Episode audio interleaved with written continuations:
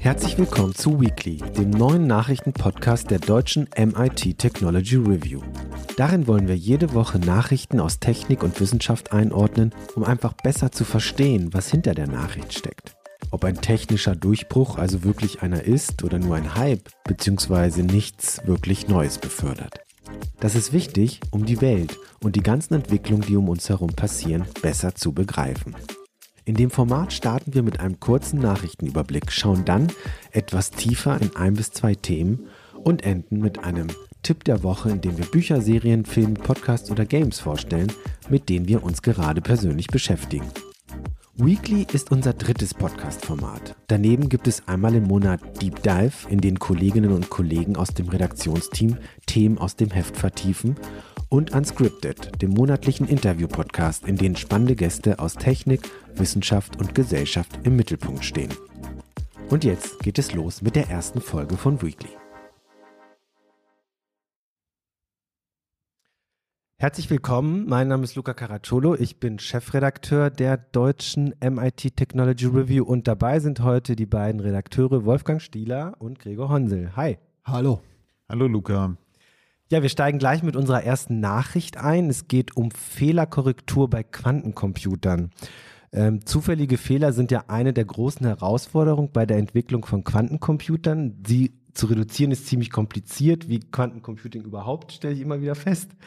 Ähm, das Quantum AI-Team von Google soll nun einen wichtigen Schritt bei der Fehlerkorrektur gelungen sein. In einer Veröffentlichung in Nature zeigt das Team, dass die Fehlerrate bei einem größeren System sogar geringer war als bei einem kleinen. Das Problem ist ja, dass Qubits, also diese quantenphysikalischen Pendants der klassischen Computerbits, hochsensibel auf äußere Einflüsse reagieren und zum Beispiel oft ihren Zustand ändern, was zu falschen Ergebnissen führt. Und hier korrigierend einzugreifen, ist sehr wichtig, um die Entwicklung von Quantencomputern überhaupt möglich zu machen. Wolfgang, also vielleicht nochmal ganz kurz, warum ist das denn mit der Fehlerkorrektur so eine große Herausforderung? Ja, du hast es gerade eben schon gesagt. Also ähm, zum einen sind diese Qubits, das ist bei Google, sind das kleine supraleitende Schleifen, sind halt wahnsinnig empfindlich. Die müssen auf eine extrem tiefe Temperatur runtergekühlt werden. Die müssen extrem stark gegen irgendwelche elektromagnetischen Störungen äh, abgeschottet werden. Trotzdem passiert es, äh, dass ein Qubit, was in einem Zustand sein soll, plötzlich einfach aufgrund seiner Eigenschaft als Quantensystem in einen anderen Zustand umspringt, sogenannte Bitflips. Das ist das eine und dann gibt es auch noch Störungen in der Phase dieser Quantenwellen, die da sich miteinander überlagern. Und all das würde einfach, wenn man es dann am Schluss nach dieser Quantenberechnung ausliest, zu einem falschen Ergebnis führen. Und ich, man hört hier immer, das eine Team hat jetzt hier einen Durchbruch erzielt beim Quantencomputing, das andere bei was anderem. Es sind immer verschiedene Aspekte. Wie schätzt du das denn jetzt ein, was Google da vorgestellt hat? Also es hat mich jetzt nicht so wahnsinnig überrascht, weil schon vor Jahren, als wir mit Quantencomputing-Experten gesprochen haben, es gibt ja mittlerweile hier in Europa auch diverse Initiativen und Projekte dazu, unter anderem am KIT und in Jülich und es gibt Österreicher, die arbeiten an äh, Ionenquantencomputer etc. Die haben alle gesagt, das eine ist jetzt schnell ein System zu kriegen mit vielen, vielen Qubits, damit man damit auch praktisch Berechnungen machen kann. Das andere ist aber, dass die Qubits, die es im Moment gibt, halt tatsächlich nach wie vor nicht stabil und nicht gut genug sind. Und deswegen ist das große Spielfeld, das zweite große Spielfeld, um wirklich was Nützliches mit diesen Dingern machen zu können, eben diese Quantenfehlerkorrektur. Mhm. Und ist das jetzt etwas, wo man sagt, hey, da hat Google was hinbekommen, äh, was wirklich so ein, so, so ein Meilenstein ist? Oder ist es einfach nur ein weiteres Experiment auf dem Weg dahin, die Fehlerkorrektur irgendwann so weit zu minimieren, dass sie vielleicht nicht mehr so ausschlaggebend ist? Ja, letzteres. Also vielleicht nochmal um äh, so ein kleines bisschen zu erklären, wie das Ganze funktioniert. Es gibt äh, eine Erklärung, die ist wirklich ganz, ganz grob vereinfacht. Das sind die guten alten ähm, Paritätsbits bei Datenübertragung. Ihr erinnert euch vielleicht, ist ganz, ganz lange her, damals, so als es noch Modems gab und so, ne? Mhm. Da wurden ja ähm, digitale Daten über analoge Leitungen äh, übertragen und zwischendurch zweimal gewandelt und sowas. Und dabei gab es viele Fehlerquellen, Rauschen etc. Und eine Möglichkeit, um jeweils in einem Byte, also einem 8-Bit-Block, äh, sicherzustellen, äh, dass da keine Fehler auftauchen, beziehungsweise zu merken, um Fehler auftaucht, war ein extra Bit zu übertragen, mit zu übertragen nach diesen 8 Bits Daten, die man übertragen hat. Und das war je nachdem, äh, wie man das jetzt eingestellt hat, war dann entweder eine 1, wenn die Zahl der äh, Bits in diesem, in diesem Datenblock gerade oder ungerade war, war entweder gesetzt oder nicht so. Und das heißt, man hat dann immer so eine, so eine Art Prüfsumme mitlaufen. Und im Grunde genommen äh, ist das dieser Surface Code, dieser Oberflächencode, den Google da jetzt äh, angewendet hat, sowas ähnliches. Die fassen halt mehrere Qubits zusammen, rechnen mit denen zusammen. Die, da sind halt mehrere, tatsächlich mehrere Qubits miteinander verschränkt. In diesem Fall waren es fünf jeweils. Äh, und äh, am Schluss lesen sie die aus. Und wenn dann halt eines davon nicht den richtigen Wert hat, dann macht sich das eben auch das Gesamtergebnis bemerkbar und man kann feststellen, äh, wie groß der Fehler war. Und es gibt insgesamt auch weniger Fehler. Ja, danke für die Erklärung. Man merkt, man kann in dieses Thema sehr tief einsteigen. Und ich habe in der Vorbereitung schon gemerkt, okay, um das jetzt kurz und knapp hier vorzustellen, ist es gar nicht so einfach. Ne? Nee, überhaupt nicht. Also ich stelle auch immer wieder fest, wenn ich denke, oh, ich habe es jetzt einigermaßen verstanden, wie es funktioniert, ohne dann eben in die Mathematik einzusteigen, weil da die ist wirklich ziemlich grausam, finde ich. Ähm, und ich kriege auch die Übertragung von der Mathematik jetzt nicht hin zu, und das bedeutet dann, so, und ich habe auch das Gefühl, dass auch viele Quantenforscher das nicht so gut hinkriegen, die rechnen dann halt mit, mit der Mathematik weiter äh, und machen sich nicht so viele Gedanken darum, was das dann eigentlich bedeutet, weil sie können ja mit, dem, mit, mit der Mathematik tatsächlich auch was bewirken äh, und kriegen das Verhalten abgebildet, was sie äh, abbilden wollen. Ähm, äh, ja, dann stelle ich fest, ich denke, ich habe es verstanden und dann taucht wieder eine Frage auf und ich stehe dumm da. Aber um deine, äh, um deine Frage von vorhin zu beantworten, ist das jetzt ein, ein Milestone oder eher eine weitere Entwicklung? Ähm, ich würde eher sagen letzteres. Es ist äh, ein weiterer Schritt auf dem, auf dem Weg. Und es ist deswegen spannend, äh, weil Hartmut Neven und seine Leute gezeigt haben, äh, dass die prinzipielle Idee, nämlich dass die Fehlerkorrektur mit diesem Surface Code besser wird, wenn man mehr Qubits mit einbezieht, dass die funktioniert. Das ist cool. Äh, jetzt müssten Sie das, müssten Sie das mal zeigen auf einem richtig großen äh, Chip mit richtig vielen Qubits. Das würde ich dann als echten Durchbruch werten. Okay, alles klar. Nächstes Thema. Die Gasspeicher sind gut gefüllt. Ähm, und zwar war ja das Ziel der Bundesregierung, dass sie am 1. Februar 2023 immer noch no, zu 90, äh, zu 40 Prozent gefüllt sind. Und sie waren zu 79 Prozent gefüllt. Also fast doppelt so viel wie anvisiert. Und mit circa 70 Prozent aktuell äh, liegt der Füllstand der Gasspeicher derzeit rund 22 Prozentpunkte über dem Mittel der vergangenen fünf Jahre.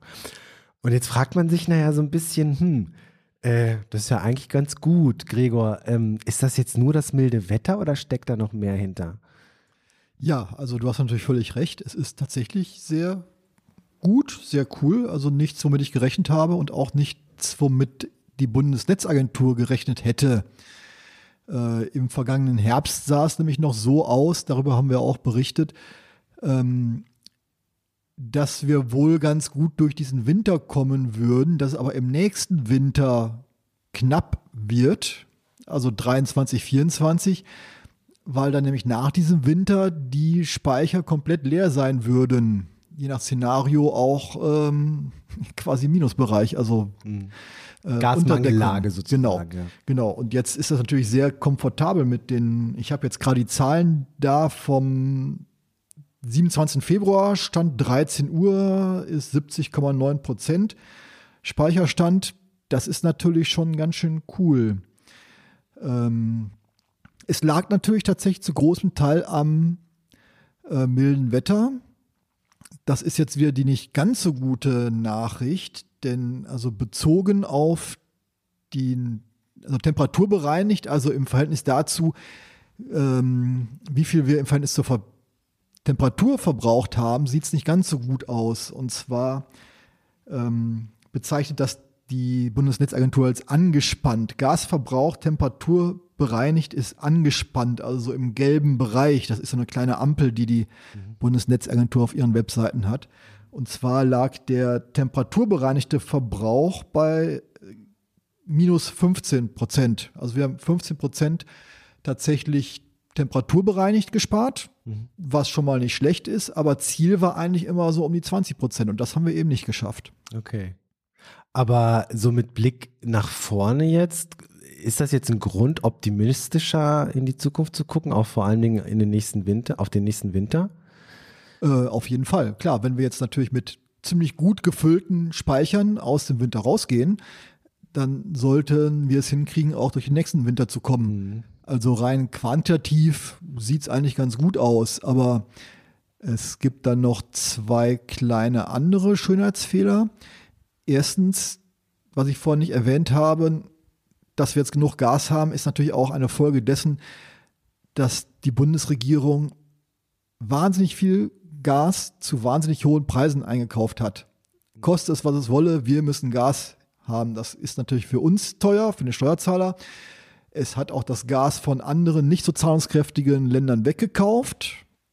Und ähm, der zweite Punkt war, dass es natürlich noch immer sowas wie ein Klima Problem mit dem Klimawandel gibt.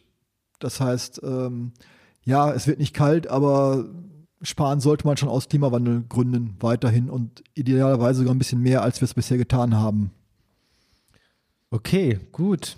Dann lasst uns mal in die Themenschau, wo wir ein bisschen detaillierter auf Themen blicken, kommen. Ähm, das erste Thema ist, irgendwie äh, verfolgt uns das seit Wochen, ChatGPT. Ähm, Bing, also Microsoft hat ja in seine Suchmaschine ChatGPT schon eingebunden seit einigen Wochen. Wer sich auf eine Warteliste gesetzt hat, äh, konnte dann darauf zugreifen.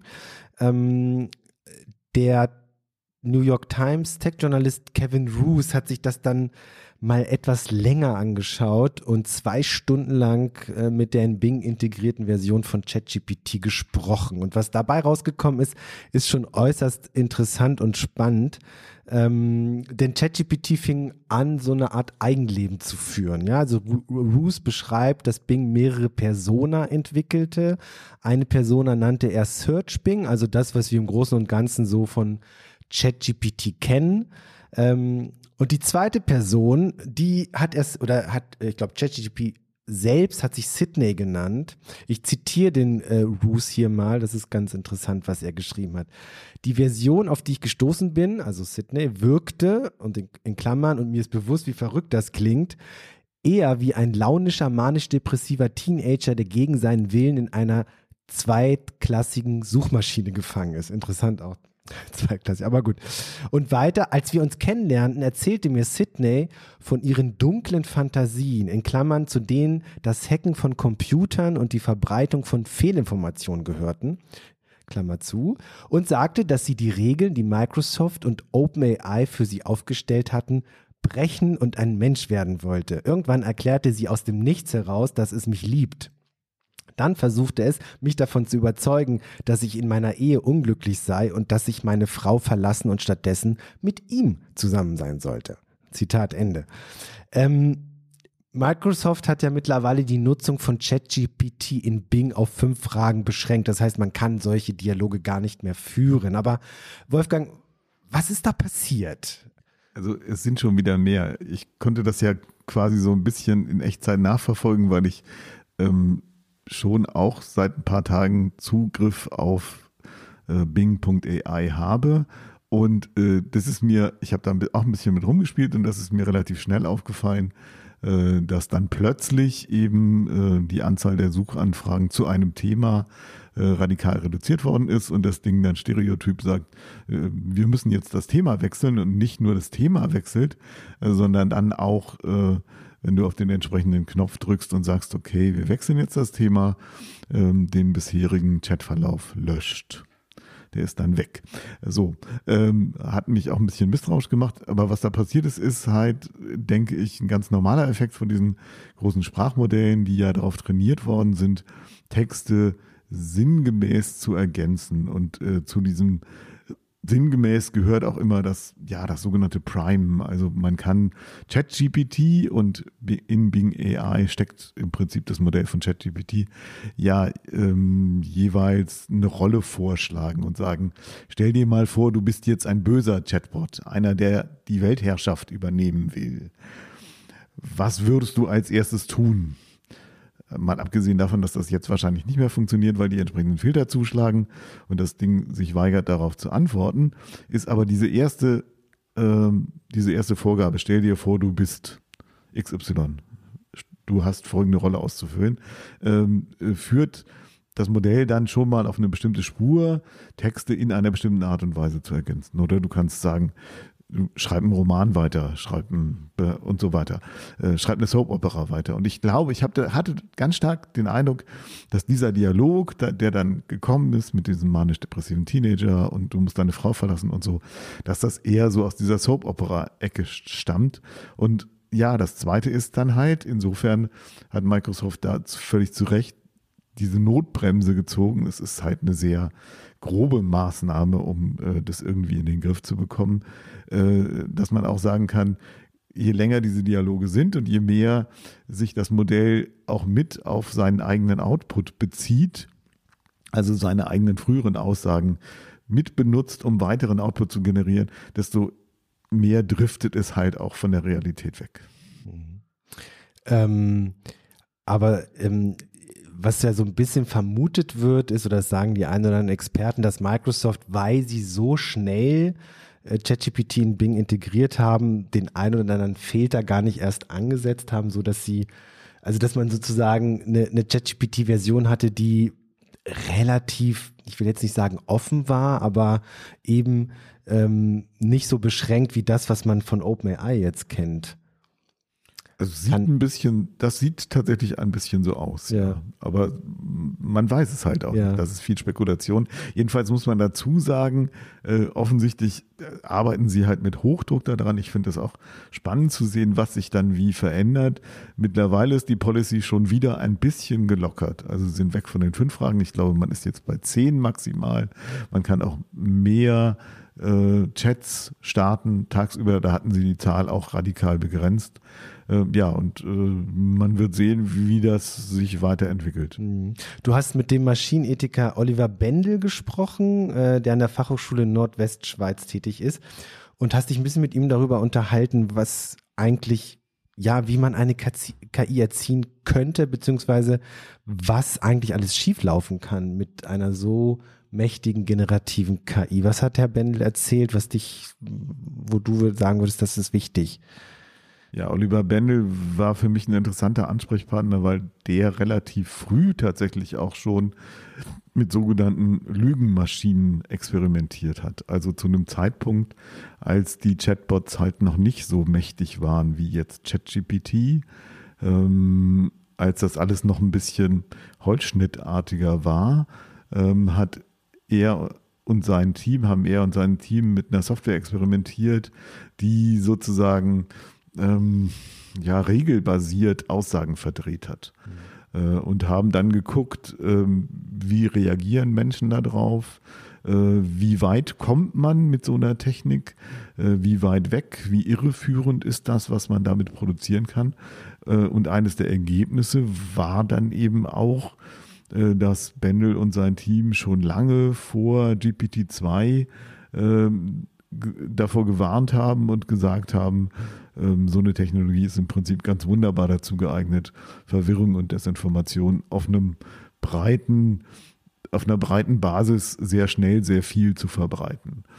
Ähm, das zweite ist aber, dass er sich auch angeguckt hat, ja, wie können wir denn das jetzt einhegen und was müssen wir tun, um das einzuhegen? Und du hast ja schon gesagt, der ist Maschinenethiker. Nun wusste ich nicht so genau, was ein Maschinenethiker ist.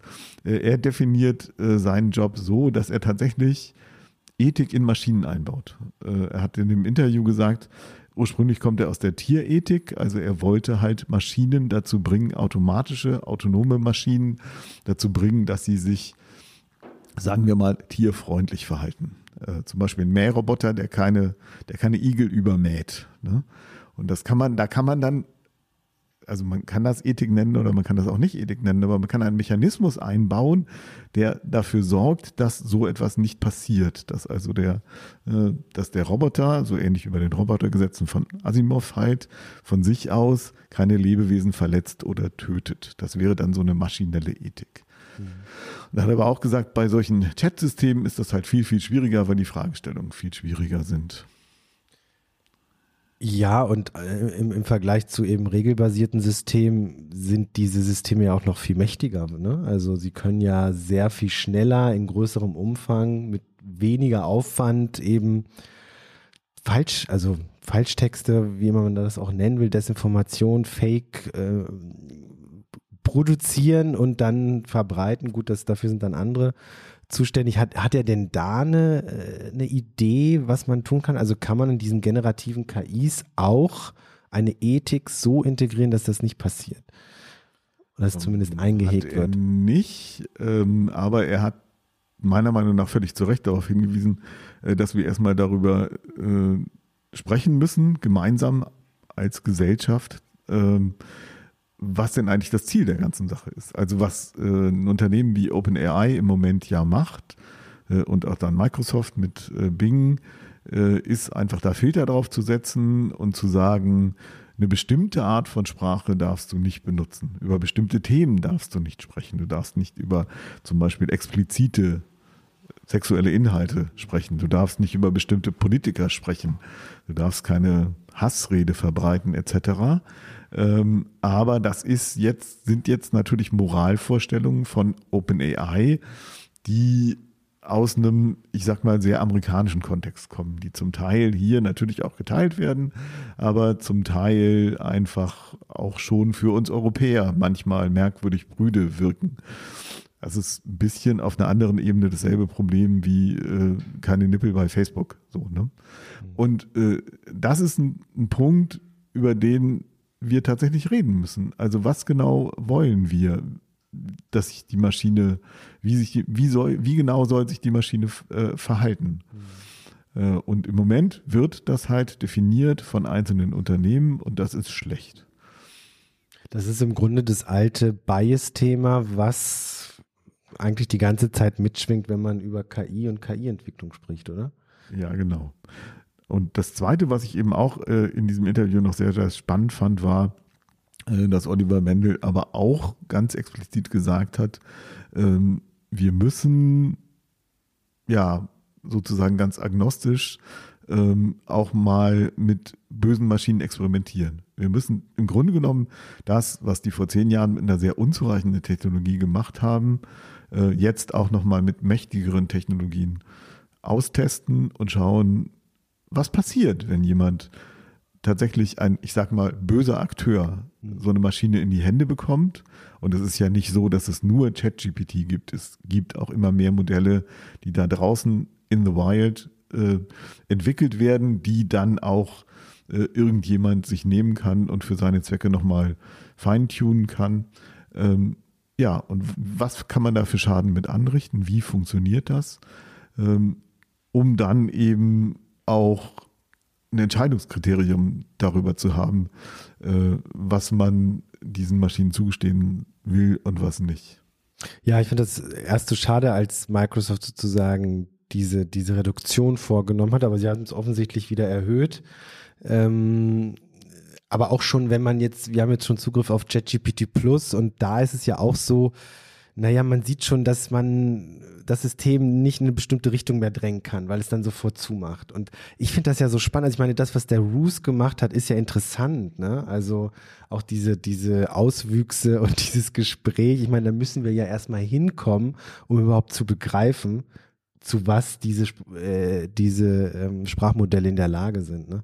Zumal, ja, und da, da schließt sich der Kreis wieder ähm, man auch sehr gut an äh, Bing AI sehen kann, also eine, dieser wenn man die Suchmaschine wirklich als Suchmaschine verwendet, dann kommt eben auch gelegentlich Unfug raus. Ich habe Bing AI zum Beispiel gefragt, wer ist Wolfgang Stieler? Und dann kam unter anderem eben auch Journalist. Dann habe ich gesagt, ja, sagen wir, erzähl mir mehr über den Journalisten. Und dann hat Bing AI behauptet, ich hätte ein Buch geschrieben. Das finde ich extrem schmeichelhaft, aber ich habe eigentlich gar keine Zeit, ein Buch zu schreiben. ich bin bisher noch nicht dazu gekommen, sagen wir mal so. Vielleicht schaffe ich es ja irgendwann nochmal. Aber das Buch, was Bing AI mir angedichtet hat, über Theorien der Intelligenz übrigens, auch sehr nett.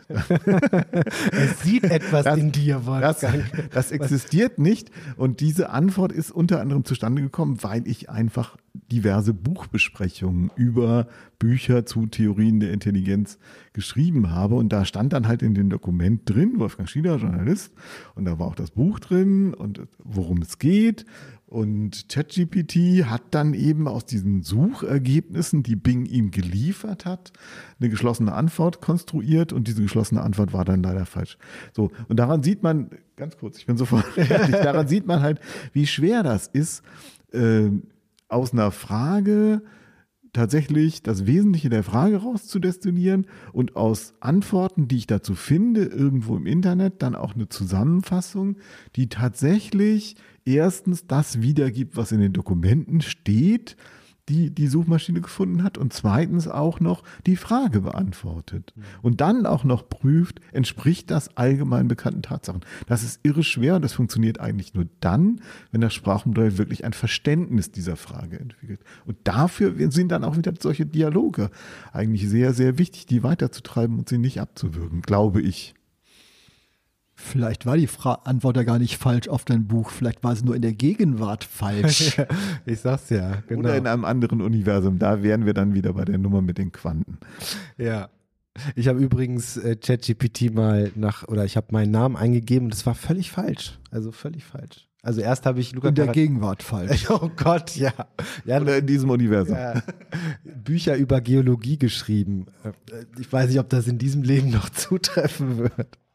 Okay, kommen wir zum nächsten Thema. Batterien und äh, wie ein längeres äh, Leben für ausgediente Batterien aussehen könnte. Alte Batterien lassen sich retten, wenn man einzelne Zellen, also die grundlegenden Bausteine einer Batterie austauscht. Man muss sie nicht gleich wegwerfen und jetzt hat ein neues Verfahren von einem Bayreuther Forscherteam ermöglicht oder ermöglicht es, schneller abzuschätzen, ob sich das lohnt. Das Thema ist jetzt also erstmal gar nicht so neu, nur war es bisher zu aufwendig, ältere Batterien überhaupt zu testen. Gregor, warum war das überhaupt so aufwendig bisher? Also es ist ja so, eine Batterie besteht ja aus vielen Zellen. Und ähm, ich weiß im Grunde nicht genau, wie es um diese Zellen bestellt ist. Wenn eine einzige Zelle in einer, in einer Batterie kaputt ist, ist die Batterie kaputt, auch wenn alle anderen Zellen noch in Ordnung sind. Ich weiß das aber nie so genau, weil ich dazu halt im Extremfall eine Batterie aufmachen müsste und alle einzelnen Zellen durchmessen müsste. Für die Zeit, die Zeit hat aber ein, oder die Mittel dazu hat ein normaler Recycler halt nicht. Man stellt halt fest, oh, die Batterie ist kaputt. Zack, wird dann halt zum Recycler gebracht und im Extremfall geschreddert. Und ähm, das Verfahren wie man jetzt rausfinden kann, ob es eine einzelne Batteriezelle ist, die diese Alterung verursacht oder ob die Batterie halt generell halt, ob alle Zellen gleichmäßig halt kaputt sind, dann sind sie halt nicht mehr zu retten. Ähm, basiert auf Statistik.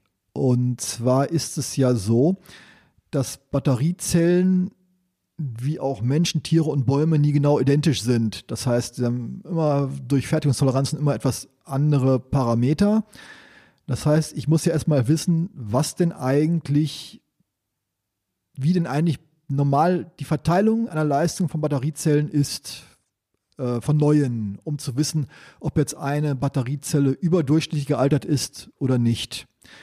Das haben die Forscher gemacht und haben dazu ähm, eine Methode benutzt, wo sie halt Wechselstrom mit verschiedener Frequenz in die Batterie reinschicken und kam und dann halt die Reaktionen der Batterie gemessen haben. Das haben sie mit verschiedenen ähm, Frequenzen gemacht und haben dann eine Frequenz rausgefunden, so im Bereich von 6 Hertz, wo sie gemerkt haben, in dem Bereich sind die Schwankungen der zwischen einzelnen Batteriezellen nicht so hoch. Das war dieses Minimum.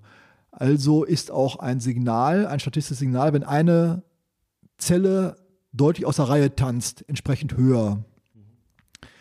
Und dann haben sie halt ja auch mit Messung und Statistik eben ein, äh, ein statistisches Verfahren entwickelt, die Heterogenität der Alterung festzustellen. Also sie nehmen eine ganze Batterie, das geht bisher nur bis zehn Zellen, schicken da ihren Strom rein, messen das Ergebnis und können darauf statistisch herausfinden, ob die Zellen heterogen gealtert sind. Ob jetzt welche Zelle genau und ob es eine oder mehrere sind, das geht damit noch nicht. Aber Sie wissen zumindest, es lohnt sich, sich diese Zelle, diese Batterie mal genauer anzuschauen. Okay, aber ich muss ja wissen, welche Zelle da ausgetauscht werden müsste, oder? Um das, die Batterie wirklich weiter zu betreiben. Genau, aber um das rauszufinden, musst du das Ding wieder aufmachen okay. und die Zellen einzeln durchmessen. Und das wäre dann wieder zu kompliziert wahrscheinlich. Ja, du weißt, ob es sich lohnt. Du weißt, bei welchen Batterien ja. es sich lohnt, ja. diesen Schritt zu machen mhm. oder welche halt dann doch in den Schredder landen können. Und das ist jetzt quasi der Fortschritt bei der Sache. Genau, genau. Ähm, was daran auch ganz interessant ist, ist, ähm, ich muss ja wissen, die Ausgangsbasis, wie verhalten sich neue Zellen woher soll es ein Recycler wissen? Er kann sich natürlich neue Zellen besorgen, die durchmessen, ist natürlich völlig unpraktikabel. Also bräuchte es ein, so eine Art Produktdatenblatt, so eine Art ähm, Laufzettel, äh, Produktbatteriepass. Wie so ein Beipackzettel äh, quasi. Beipackzettel, genau, das war das Wort. ähm, wo drin steht, wie halt sich diese Zellen verhalten und ähm, in der EU-Batterierichtlinie, die noch in diesem Jahr wahrscheinlich verabschiedet wird, sind genau die Anforderungen an so einen Bikepackzettel definiert. Also dass der Recycler weiß, womit er rechnen muss. Also was drin ist und so halt ein paar Sachen zum äh, richtigen Wiederverwerten. Und da haben die Forscher mir erzählt, war genau ihr Kennzahl, die sie brauchen, war schon drin ist dann wieder rausgeflogen in der zweiten Fassung, aber es wird noch darüber diskutiert. Also es ist jetzt gerade die Phase, wo definiert wird, was in so einem Produktblatt drinstehen soll.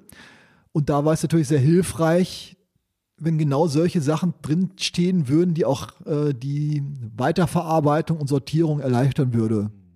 Und warum sollte man das rausnehmen? Also gibt es da Interessen von den Herstellern zu sagen, wir wollen das gar nicht sagen oder?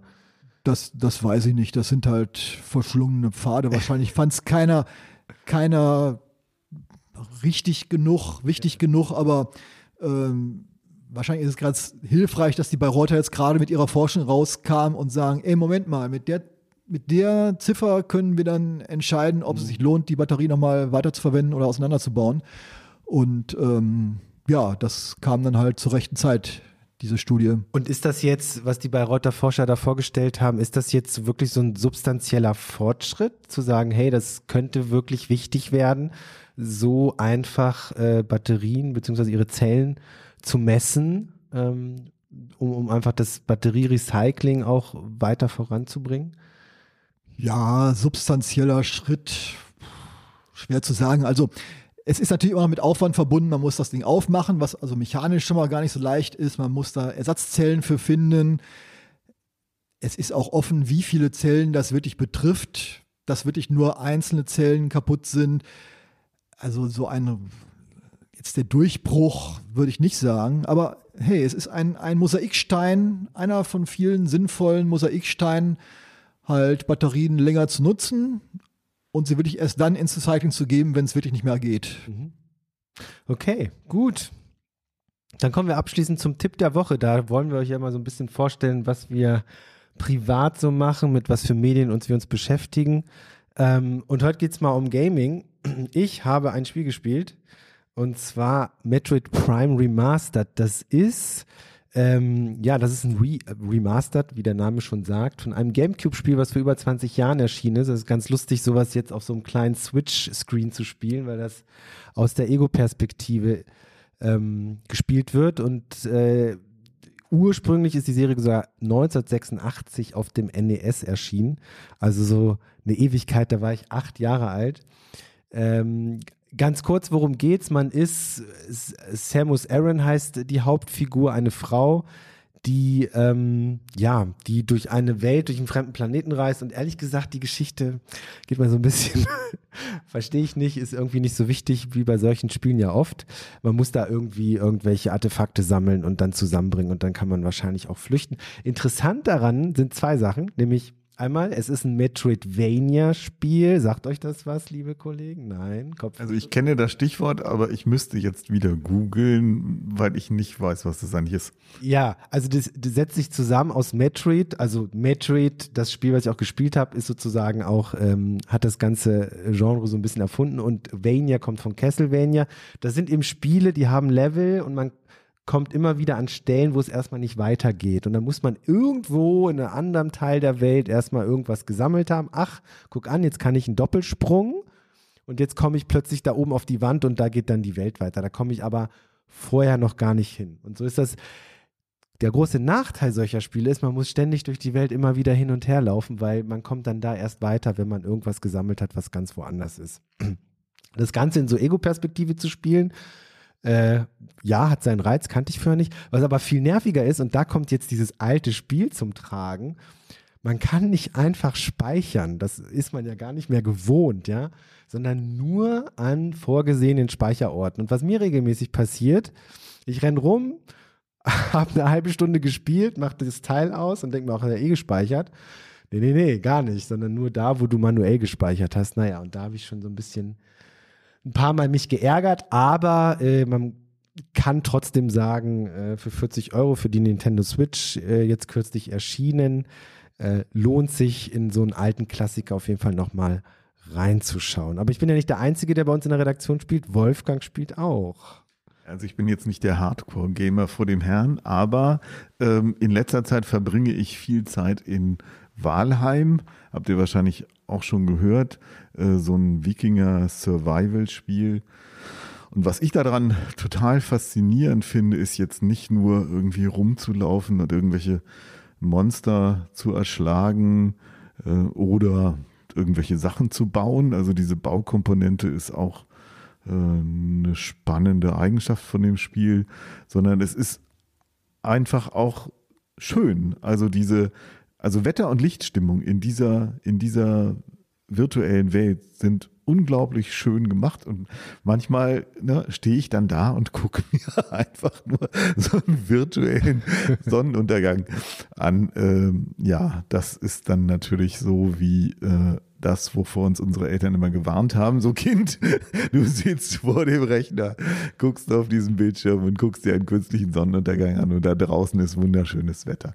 Nein, also ähm, ich versuche das halbwegs im Gleichgewicht zu behalten. Ja.